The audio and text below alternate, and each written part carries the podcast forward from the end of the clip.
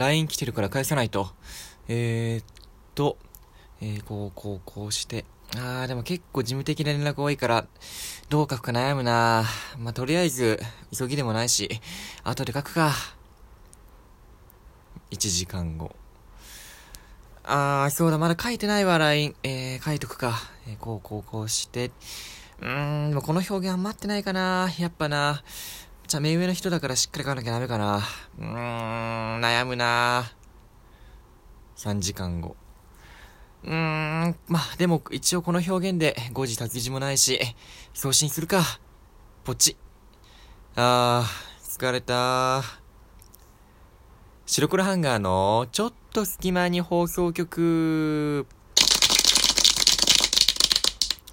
さあ、始まりました。白黒ハンガーのちょっと隙間に放送局お相手は、白黒ハンガーのベベです。えー、今回は白黒ハンガーベベの、えー、個人会となっております。はい。個人会でね、ジングルをやったのは、えー、久しぶりなんじゃないかなと思うんですけどね。個人会はね、やっぱね、ジングル掛け合いなんでね、やっぱり、あの、一人でジングルやるのはもう悲しい一人芝居なんでね、あの、あんまりやらないんですけど、今日はちょっとね、久しぶりにやってみました。はい、えー、前回っていうか、かなり、えー、ピルクルの個人会が続いていて、で、まあ僕も聞いてるんですけど、で、前回のは確かあのね、あの、結婚のね、話をね、結婚のねって、結婚のね、話を、えー、してましたね。まあ、結婚っていうものについては、まあ、ピルクルと僕は同年代なので、何歳かな？同年代なので、まあ、意識というかね、あの、言ってることはすごくわかるんですよ。例えばその、大学生の時との恋愛の違いというか、大学生の時は、あの、ピルクルも言ってたけど、まだその、結婚意識するわけじゃないけど、みたいな。でもやっぱり、そろそろ意識、その恋愛ってものに対しても、なんかその、先に結婚ってものが見えてくるよねっていうね、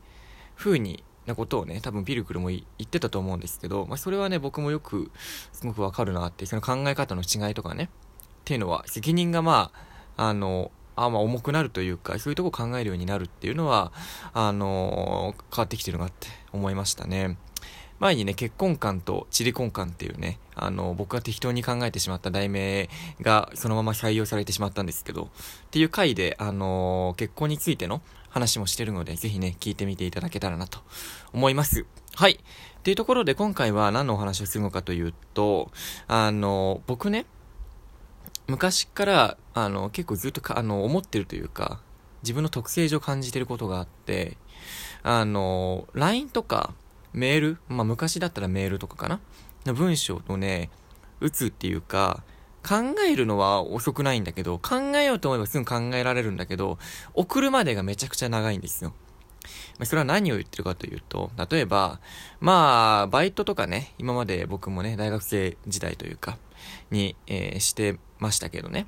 その時にやっぱりその、えー、と、シフトを出すとか、あとは、まあ、そのバイト先の先輩というか、社員さんの方とかから、まあ、事務的な連絡が来たりするじゃないですか。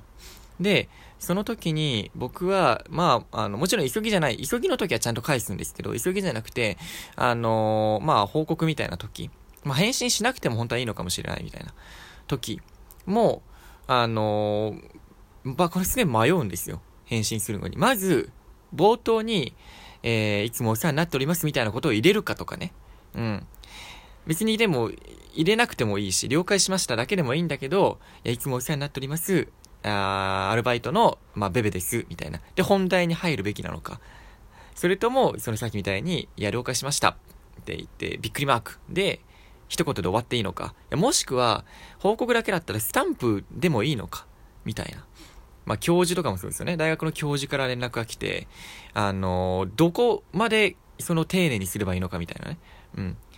あの、お疲れ様です。いつもお世話になっておりますっていうのを、ちゃんとどのメールにもしっかりつけた後に、あの、本題に入るべきなのかっていうところすごい僕は悩むんですよ。だから、文章を考えるの結構疲れるんですよね。LINE とかするのは嫌いじゃないし、文章考えるのも嫌いじゃないんだけど、とにかく、その、なん、形として綺麗な文章を作らなきゃって思っちゃうんですよ。でそれがなんでかって言ったら、やっぱり相手がどう感じるかっていうのをすごく考えちゃうんですよね。あの、文章の言葉一つにしても、この日本語だと、もしかしたら相手はちょっと意味を間違えて捉え、自分が思ってる意味とは間違えて捉えちゃうんじゃないかなとか。うん。僕としてはその、なんかふざけてるわけじゃないけど、あの、軽い気持ちで言ってるんだけど、すごい重大に捉えられちゃうんじゃないかなとか、この表現の仕方だとね。とか、そこの一つ一つすごく考えちゃうので、文章の中でもね。だからまあ、以前にピルクルとね、ツイッターの返信すげえ考えちゃうっていうのもラジオで話したんですけど、まあそれも同じで、なんかツイッターの返信も、なんか、返信もらっ自分の例えばその手、話したことにリプライをもらってるわけだから、やっぱそれなりにちゃんと書かなきゃなって思っちゃうんですよ。だから僕の、そのツイッターの、あの、リプというか、僕がなんかツイートして、それに誰かが反応してくれて、それにリプを飛ばしたいなって思った時、返信したいなって思った時も結構考えるし、あのー、考えるんだけど、あまりにもこう同じ、その会話を続けていっちゃうと、それは相手になんか迷惑かなって、どっかで終わらせなきゃいけないかなとか、そういうのも考えちゃうんですよ。だから、相手の感じ方をすごく気にしちゃうんですよね。もしかしたらピルクルにも当てはまるのかもしれない。で、実はそれが、なんか、あのー、名前があるらしくて、それが HSP って言うんですよね。なんかね、なんでそれをしたかっていうと、最近あのー、まあ、最近というか、YouTube でね、あの、アベマ TV の、そのアベマプライムニュースっていう、まあ、ニュース番組というか、ニュースをこう、コメンテーターと話してる。世間的な時事問題とかを、あの、話してる、その、まあ、そのアベマ TV の中のチャンネルがあるんですけど、番組か。それが YouTube でね、ちょっとね、あの、ダイジェストで公開されたりするんですよ。なので、それを僕はちょいちょい見てるんですけど、その時に題名に、メールに30分打つのにかかってしまうみたいな。HSP とは何かみたいなのがあって、あれこれちょっと当てはまるな、自分にと思って。で、見てみたんですよね。で、見たら、あの、そこで出て、あの、出られてる男性の方とかも、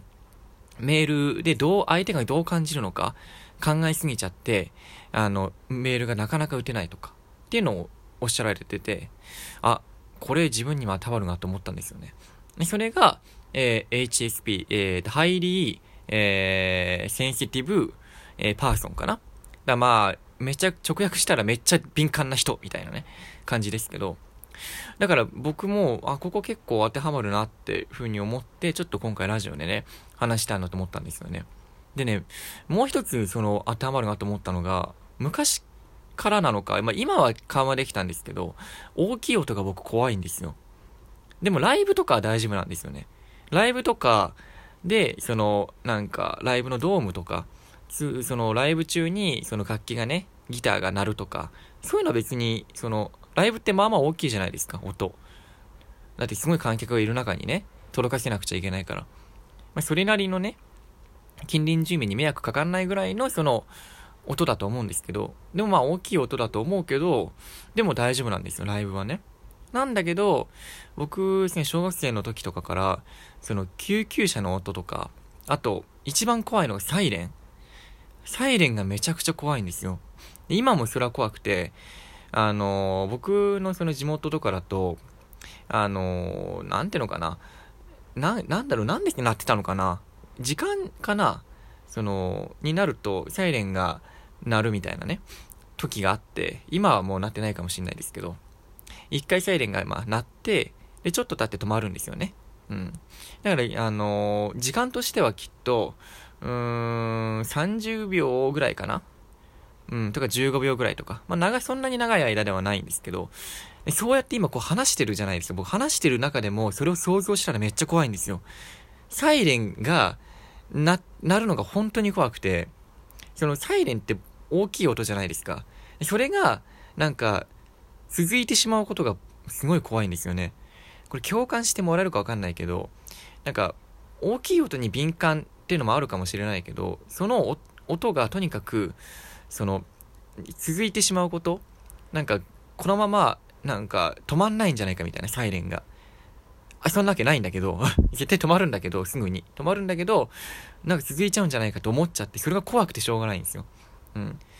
なんかそれが、な、昔からわかんなくて何なのか。うん。踏切の音とかはまだ大丈夫なんだけど、それも怖かったことはあるし、とにかく大きい音が怖いっていうのが一つあって、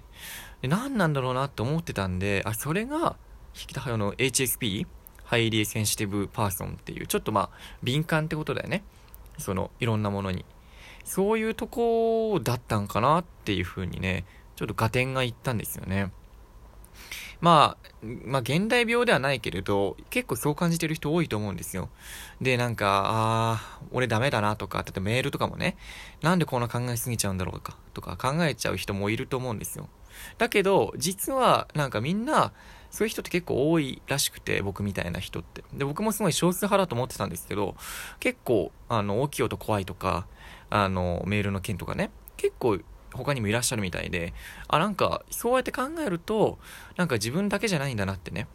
ふうにちょっと安心したっていうところがあったので、今回ね、えー、ご紹介させていただきました。もしよかったらね、あの、その動画ね、もし、あの、Twitter かなんかで、ちょっとリンクかなんかで、えー、貼ろうかなと思うので、まあ、この、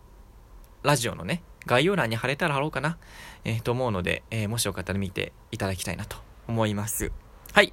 えー、では、お相手は白黒ハンガーの、えー、ベベでした。じゃあね。